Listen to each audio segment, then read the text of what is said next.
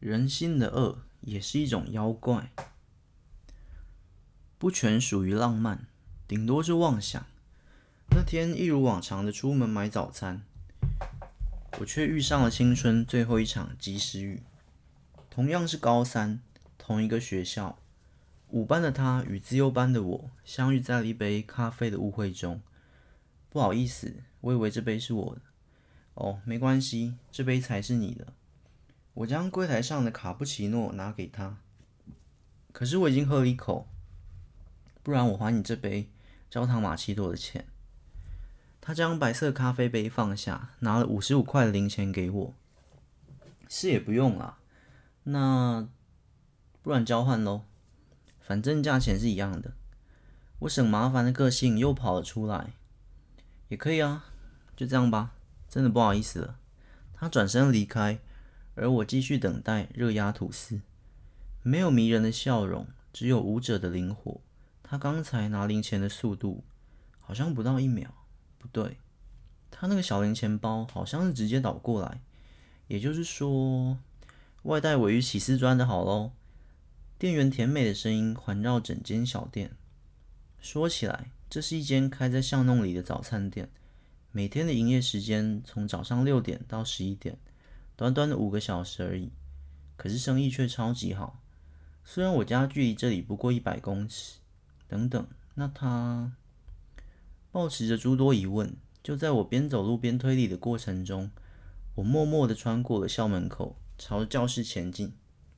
可是不知是我脑回路异常，还是陷入了推理的瓶颈，我竟然走到了福利社旁阴暗的角落区块。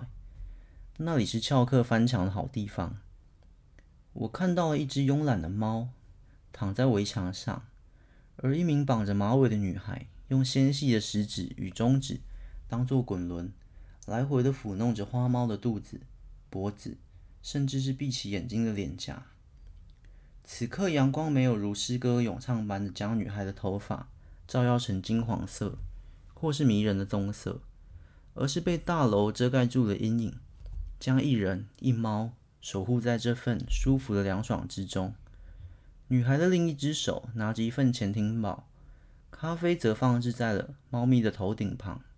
正当我微笑看着此等风景时，两个高大的男同学向我走来。学长在看什么啊？歪斜的蓝色制服领带与披头散发的劣质发蜡。对啊，这么早就要翘课吗？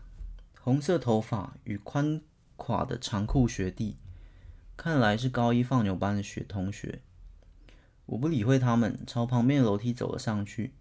只见他们并未跟来。我也就放心了不少。我可不想在咖啡凉掉以前惹事啊！况且我们班的老大也还没来学校。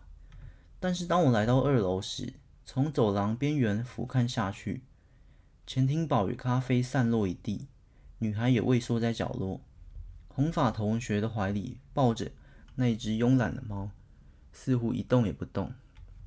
怎么回事？刚刚短短的几十秒内，到底发生了什么？我连忙冲下楼，却看到倒卧在一旁的法拉高医生，领带环绕着脖子，似乎奄奄一息。不过肚子还有起伏，是老毛病又发生了吗？每当我陷入思考的时候，我的听觉与其他感官好像就会迟钝一万倍，甚至时间也是。刚才到底过了几分钟呢？我将纸袋内的咖啡拿了出来，果然已经不再滚烫。而是微温而已。幸好对手只有一人，我们两个迅速的合作，轻松的全身而退，留下脖子歪斜在围墙旁的红发高一后，我将整份纸袋拿给他。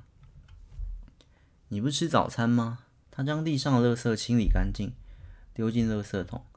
我再买就可以啦。你吃吧，要不是拿错咖啡，你也不会遇到这种事，所以就当是我补偿你吧。我在洗手台清洗我拳头上的血迹。啊，是我拿错你的咖啡吧？你不用这样啦。他笑了，但依旧不是甜美的笑容。